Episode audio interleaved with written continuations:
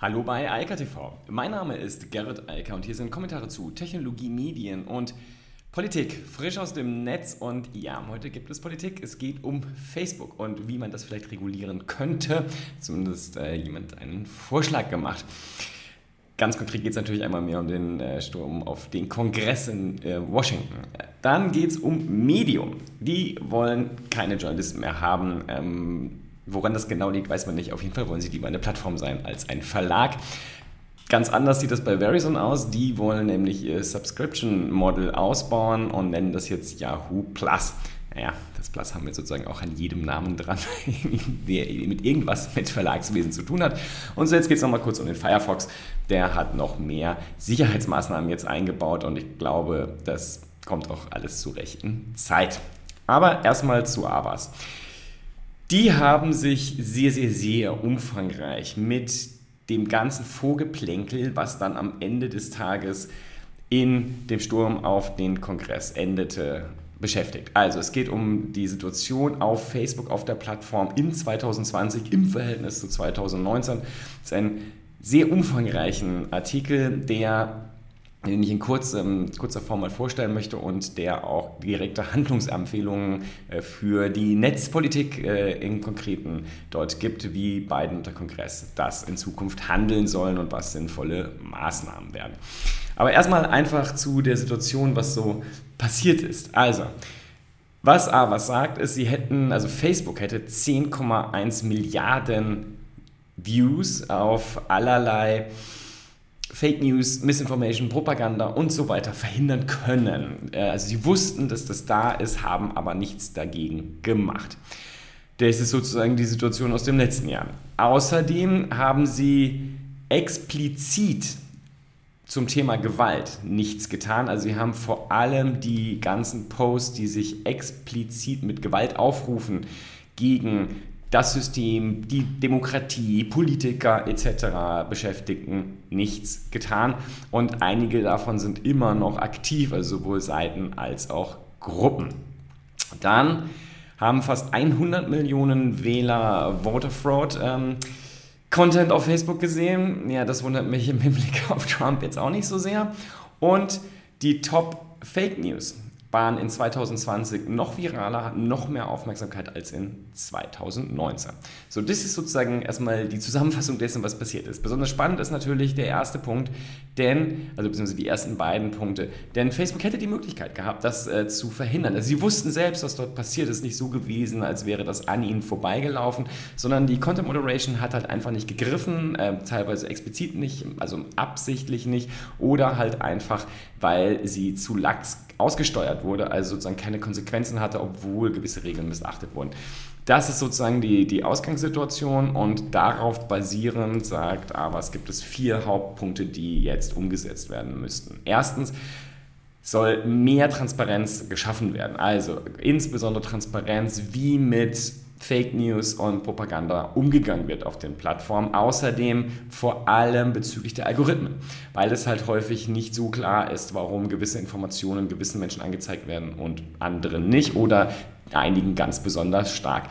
Ich bin mir da nicht ganz so sicher, ob das wirklich der Fall ist, denn ähm, das kann man schon relativ gut nachvollziehen. Ähm, müsste sich da vielleicht mal aus der politischen Ecke rausbewegen und den ganzen Social Media Marketing, ähm, der Social Media Marketing Lektüre dort folgen, dann würde man das vielleicht auch besser verstehen. Punkt und Fakt ist aber, dass es auf jeden Fall sinnvoll ist, insbesondere die politischen Akteure deutlich ins Rampenlicht zu ziehen. Also, das ist ja in den letzten Jahren auch schon passiert, da hat Facebook etwas getan, hat sich bewegt, also wenn man heute als Partei oder überhaupt im politischen Sektor Werbung schaltet, dann ist das nachvollziehbar. Das heißt, ich weiß heute, wer, welche Partei, welche Gruppierungen innerhalb von Parteien oder auch Aktivisten welche Werbung schalten. Das kann man alles runterladen, diese Informationen sind zugänglich, da gibt es auch immer wieder deshalb entsprechende Berichte von Journalisten, weil das halt heute transparent, äh, transparent ist. Warum was wem angezeigt wird, das ist in der Tat eine Frage, die schwierig ist. Das müsste tatsächlich vermutlich deutlich transparenter werden, denn da geht es halt eben nicht mehr um den Sender und den Absender der Nachrichten, sondern da geht es um das Targeting. Und dieses Microtargeting findet immer noch statt. Wie gesagt, es ist eigentlich kein Problem mehr, weil ich ja weiß, wer zumindest weiß, welche Nachrichten geschickt hat. Aber man weiß nicht, wer diese gesehen hat und wie, mit welcher Frequenz und in welcher, also nicht nur Häufigkeit, sondern auch in welcher Intensität und mit welcher in welcher Dimension das passiert. Das ist etwas, was tatsächlich transparenter gemacht werden könnte. Allerdings frage ich mich, inwieweit das nicht ein massiver Eingriff in die Privatsphäre auch äh, derjenigen Facebook-Nutzer ist, die dann halt äh, persönlich auf einmal sichtbar würden in ihrem Newsfeed zumindest. Aber gut, das könnte man sicherlich irgendwie äh, insofern äh, anonymisieren und dann auch äh, transparenter, also generell transparenter machen, indem man das in allerlei Kohorten verpackt. Die zweite Forderung ist, nennen sie Detox the Algorithm, also ähm, die Entgiftung des Algorithmus auf Facebook. Ich glaube, dass das eines der größten Probleme ist. Ähm, da ist oft genug darüber geredet worden, ich habe auch viel dazu gesagt. Das Problem ist einfach, auf Facebook gewinnt der, der die aufmerksamkeitsstärkste, nennen wir es mal so freundlich, Nachricht verbreitet. Ähm, das kann man auch ganz gut sehen, wenn man offenen Auges sich diesen Facebook-Stream anschaut. Ähm, man sieht zum Beispiel, dass Videos und Bilder viel häufiger am eigenen Stream sind, zumindest in meinem, und ich sehe das bei anderen auch, als zum Beispiel reine Textposts. Die fun- funktionieren immer noch, aber das ist dann schon eher selten und die müssen sehr stark geshared werden, also reshared werden, damit da wirklich hohe Werte bei rauskommen. Geht aber schwierig. Genauso sieht man, dass zum Beispiel Gruppen stärker fokussiert werden als Pages oder Privatpersonen und so weiter. Also das ist alles nachvollziehbar und dafür gibt es auch gute Gründe, denn Facebook verdient sein Geld eben mit Werbung. Wir kommen dazu auch gleich nochmal, also mehrfach sogar. Und ich habe in letzter Zeit schon häufig darüber gesprochen. Das Kernproblem, insbesondere von sozialen Netzwerken und natürlich speziell vom Marktführer, also Facebook, Instagram, WhatsApp und so weiter und so fort, ist, dass sie alle komplett ihr Geld mit Werbung verdienen. So, und für diese Werbung triggern sie halt natürlich genauso wie die Nachrichten und die Inhalte auf Facebook sonst, denn sonst kann sich die Werbung ja auch nicht durchsetzen. Also, es geht auch dort um maximale Personalisierung, maximale Schnittmengenbildung und dann auch noch Botschaften, die halt denjenigen oder eine kleine Gruppe besonders gut ansprechen. Das ist der Weg, der da funktioniert, und das Detoxing funktioniert halt so lange nicht, wie das das Geschäftsmodell ist. Also das muss man halt schon verstehen. Solange Facebook damit Geld verdient und Twitter und so weiter und alle anderen auch, solange haben die überhaupt kein Interesse daran, den äh, Algorithmus in irgendeine Form ähm, abzuschwächen, sondern sie bewegen sich halt immer mehr in Richtung Bildzeitung, R T L-Niveau. Das ist halt so. Das ist die zwangsläufige Konsequenz aus der Logik, dass Menschen halt auf extremere Positionen deutlich häufiger und klarer reagieren als auf komplexe Sachverhalte, die umfangreich dargestellt werden. Das will niemand wissen, also zumindest die meisten wollen das nicht, die wollen nicht so einen Artikel lesen, sondern ähm, im Zweifel lieber einen kurzen Tweet, der sagt, wie böse Facebook ist. Correct the record, das ist die dritte Forderung, also die Das Problem, was tatsächlich ist, und das halte ich für eine, eine wirklich gute, einen guten Ansatz, ist, wenn festgestellt wird, und da draußen gibt es mittlerweile ja eine ganze Faktenchecker-Industrie, ja, das reicht ja hier in Deutschland sogar bis in den öffentlichen Bereich, also die Tagesschau äh, macht das ja auch umfangreich. Also wenn Falschmitteilung, also vor allem Fake News oder einfache Misinformation oder Propaganda da durch die Welt äh, fließt und das auch gemeldet wird und äh, auch die Content-Moderation-Regeln von Facebook greifen et cetera, dann sollte das korrigiert werden. Oder zumindest sollte, also es sollen zwei Dinge eigentlich passieren. Erstens muss die Aufmerksamkeit für diese Postings runter. Also wenn ich weiß als Plattformbetreiber, positiv weiß, diese Nachricht ist falsch und äh, irreführend, dann sollte sie keine Aufmerksamkeit mehr bekommen. Das wäre mal Schritt eins. Und Schritt zwei wäre natürlich, das klarzustellen. Also so wie das ja selbst die Bildzeitung macht, die druckt das natürlich auf der letzten Seite und ganz klein, dass sie das, was vorher mal auf der Startseite riesengroß stand, falsch war. Aber sie tun es immerhin. Und das müsste hier auch passieren. Das könnte auch direkt an dem Posting dranhängen. Aber wie gesagt, wichtiger ist, Aufmerksamkeit reduzieren. Klarstellen, Aufmerksamkeit reduzieren. Das könnte Facebook sehr wohl machen. Und eigentlich, und das wissen sie auch, haben sie kein Interesse daran. Das ist ja der neue Ansatz, der da läuft und der sicherlich auch hiermit zu tun hat. Ohne Zweifel sind politische Inhalte halt immer, haben immer das Potenzial der Kontroverse. Da ist auch gar nichts Schlimmes dran. Es spricht nichts gegen eine gute Diskussion. Aber wenn wir jetzt zurückkommen zu dem Algorithmus, also dem zweiten Punkt, und wir eine Verstärkung haben von extremeren Positionen, die auch gar nicht mehr äh, der Komplexität Herr werden, über die sie sich dort auslassen oder auch einfach schlicht und ergreifend erstunken und erlogen sind, dann müssen die weg. So einfach ist das. Das hilft auch nicht. Und sie müssen klargestellt werden und in der Aufmerksamkeit reduziert werden. Das ist das, was passieren kann. Und das kann auch automatisiert passieren. Und das kann auch mit Hilfe der Community passieren. Ich finde da den Ansatz von Twitter sehr klug. Also auch vor allem auf die Community zu setzen und sich da auch Unterstützung zu holen. Und ich würde halt auch viel stärker die externen einbinden. Und das ist auch genau die Forderung hier von Avaaz. Und die teile ich voll und ganz. Denn wenn ich weiß, dass jemand lügt, dann muss ich ihm dafür nicht noch die Bühne bieten. Ja? Also den lade ich auch nicht in eine Talkshow ein. Achso, ja, also ich meine, auch die großen klassischen Medien, auch der öffentlich-rechtliche Rundfunk macht das ja gerne. Aber das sollte halt einfach nicht passieren. Das ist schlicht Wahnsinn. Also ähm, das sind ja keine Meinungen, sondern das sind einfach Idioten. Und die will ich nicht sehen, hören, lesen oder irgendwas. Die müssen weg. So, und das Letzte ist, ja, das ist wahrscheinlich der komplizierteste Teil und auch der, ich glaube, ähm, schwierigste im Hinblick auf Konsensfindung. Ja, zweihundertdreißig, Section zweihundertdreißig soll reformiert werden. Ja, also die Plattform verantwortlich machen für den Inhalt, den die Nutzer dort reinstellen. Schwierig. Also es gibt meines Erachtens keine redaktionelle Verantwortung. Es gibt auch keine sinnvollen Mechanismen, das tatsächlich durchzusetzen. Also es eine menschliche, saubere Content Moderation da passiert. Da ist ja, es sind tausende Menschen, Zehntausende weltweit damit beschäftigt, den ganz schlimmen Schmutz aus dem Netz zu ziehen. Aber das, was hier passiert, würde es tatsächlich dazu kommen, hat nur eine zwangsläufige Konsequenz. Und das bedeutet Upload-Filter. Ich sage es einfach so, das sind, denn das ist das, was passieren wird. Die gibt es ja auch schon an vielen Stellen, sonst wäre YouTube, TikTok und alle anderen Videoplattformen voller Pornos. Ähm, Aber diese Upload-Filter, wenn sie in den Meinungsbereich reingehen und differenzieren müssen, das auch noch global, also zwischen verschiedenen Rechtssystemen, zwischen verschiedenen Kulturkreisen, was denn da jetzt so legal ist oder auch moralisch oder gesellschaftlich akzeptabel und danach löschen müssen oder es also überhaupt nicht zulassen, dass etwas auf die Plattform kommt. Und das ist die einzige Möglichkeit, die die Plattformbetreiber haben, wenn sie denn verantwortlich wären für den Inhalt. Dann werden sie so viel wie möglich ausschließen. So einfach ist das. Dann können wir die Plattform einfach vergessen. Und dann wird es auch schwierig mit dem Internet, denn das trifft dann irgendwann auch äh, den Hoster, also Amazon, Google Cloud, äh, Azure und andere, oder halt ähm, die, die, äh, Pro, die Telekom-Provider, die den Internetzugang bieten. Irgendwer muss es dann ja äh, löschen und aufhalten. Und das ist keine gute Idee. Das Ergebnis davon ist ein meines Erachtens massiver Eingriff in die Meinungsfreiheit und ähm, ich glaube, wir müssen und können auch damit leben, dass falsche Informationen online gebracht werden. Also erstmal auf der Plattform sind.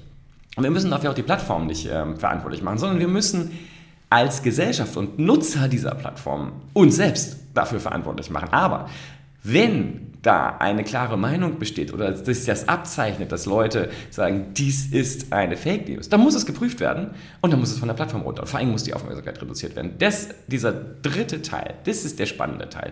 Ähm, ich würde nur keine rechtliche Verantwortung an die Plattform geben wollen, weil das ist meines Erachtens ein Riesenfehler. Wenn das passiert, können wir das ganze Thema User-Generated Content einfach vergessen. Dann ist das tot. Ähm, also wer weiterhin im Netz kommunizieren will, diskutieren will und auch eine große große mediale Plattform haben will, der kann das nicht wollen. Das wäre das Ende von diesem Lied. Und wie gesagt, das betrifft nicht nur die großen Plattformen, das betrifft jedes Diskussionsforum, das betrifft jedes Blog, überall, wo Nutzer Inhalte veröffentlichen können. Alles wäre davon betroffen und deshalb ist das eine katastrophale Idee. Es ist tatsächlich über die, also in den U S A geht es dann halt um die Section zweihundertdreißig, das dort zu verankern und die, die Plattformen in die Verantwortung zu ziehen. Das wäre ähm, meines Erachtens jedenfalls das Ende von dem Internet und Social Media, so wie wir es kennen. Und ähm, ich sehe dann auch keine, keinen Nachhall mehr, denn ähm, dann müssten die Informationen sehr dröge werden, die dann ins Netz noch kommen, um äh, überhaupt dort angezeigt zu werden. Und auf gar keinen Fall dürften sie gesellschaftspolitische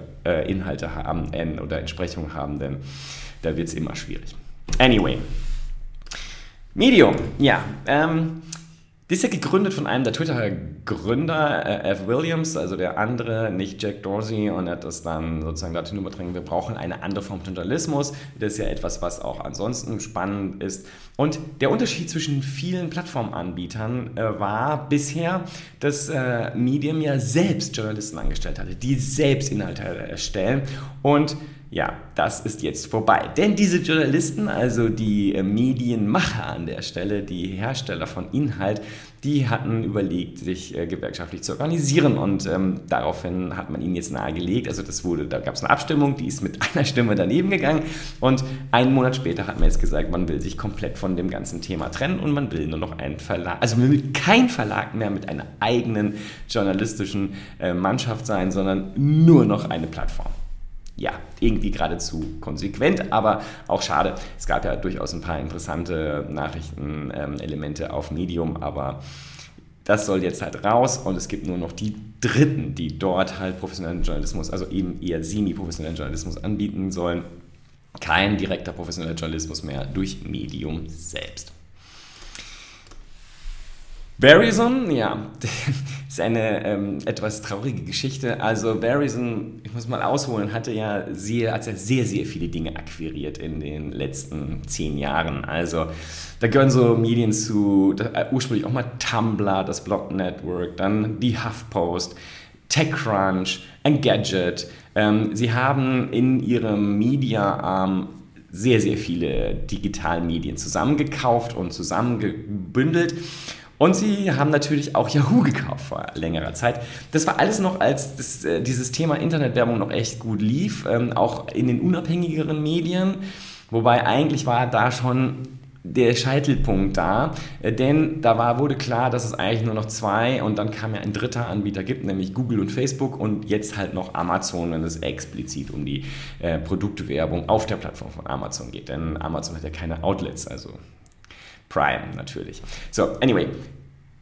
Verizon hatte sich Yahoo gekauft, A O L, TechCrunch und so weiter, also Blog-Netzwerke und allerlei Dinge zusammengekauft, hat dann aber einige davon schon wieder verkauft, also Tumblr haben sie verkauft für ein Apfel und ein Ei an, an Automatic, also den WordPress-Anbieter. Ähm, HuffPost, weiß ich gerade nicht mehr, in wen die gegangen sind, auch verkauft. Und jetzt haben sie den Rest, haben sie jetzt zusammengefasst und nennen das Ganze Yahoo Plus und wollen jetzt auch hier auf den Subscription-Trend setzen. Tatsächlich haben die auch drei Millionen Abonnenten für verschiedene Angebote. Ähm, ich vermute mal, dass das TechCrunch-Angebot eines der größten dabei sein dürfte, aber explizitere Zahlen äh, kenne ich jetzt auch nicht. Jedenfalls wollen sie das forcieren und halt wegkommen von den Werbeerlösen. Ja, dass die Idee zu dem Zeitpunkt, als sie sie hatten, kam zu spät. Das ging halt gut in den neunzigern, Anfang der zweitausender, dann irgendwann nicht mehr. Und ähm, jetzt ist halt, das haben mittlerweile alle Medienanbieter erkannt, der einzige Weg, der, also der zumindest nachhaltige Weg der, der Monetarisierung der Nutzerschaft, halt der von Abonnements für Medieninhalte. Wir werden sehen, wie lange das gut geht und wie viele dann übrig bleiben.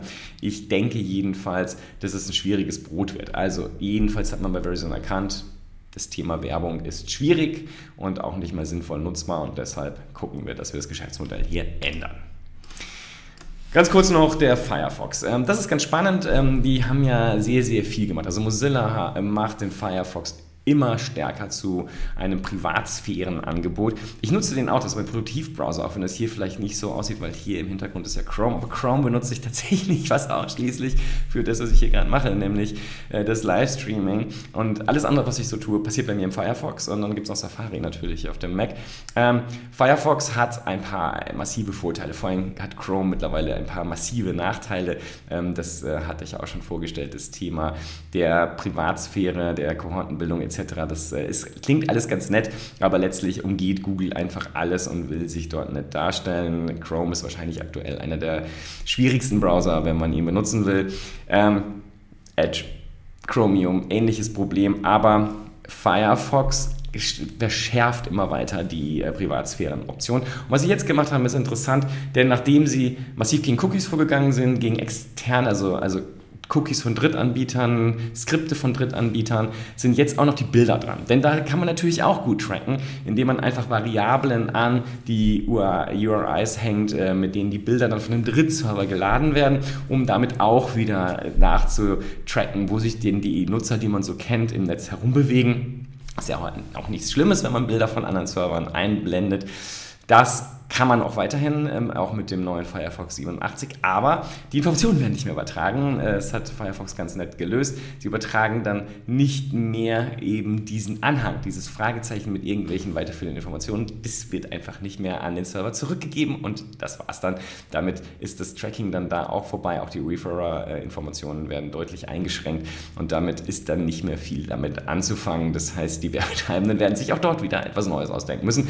Das werden sie auch schaffen, denn die Die Internettechnologien, die Webtechnologien sind so umfangreich, dass das halt ein ständiges, lustiges Hase- und Igel-Spiel ist. Nichtsdestotrotz ist es schön, dass Firefox Mozilla dort weiterhin hart dran arbeitet.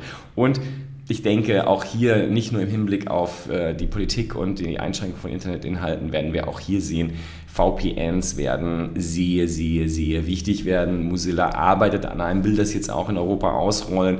Und das passt natürlich alles gut zusammen, weil ab dem Moment, wenn sie das über ihr eigenes V P N-Netzwerk laufen lassen, dann können sie so oder so sehr kontrolliert dafür sorgen, dass halt Informationen nicht mehr an Dritte gegeben werden. Und ich denke, dass das so oder so die Zukunft sein wird. Und damit ist dann auch dieses lustige Rennen ähm, um die Privatsphäre sozusagen, um die Umgehung der Privatsphären-Einschränkung. Ja, ja doch, die Umgehung der Einschränkung der Privatsphäre, so ist es besser formuliert, dann vorbei. Denn ab dem Zeitpunkt ähm, lässt sich da nicht mehr viel machen.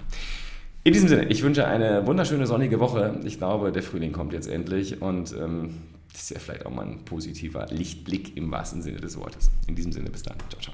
Das war Eicker T V, frisch aus dem Netz. Unter eicker punkt t v findet sich der Livestream auf YouTube. Via eicker punkt media können weiterführende Links abgerufen werden. Und auf eicker punkt digital gibt es eine Vielzahl von Kontaktmöglichkeiten.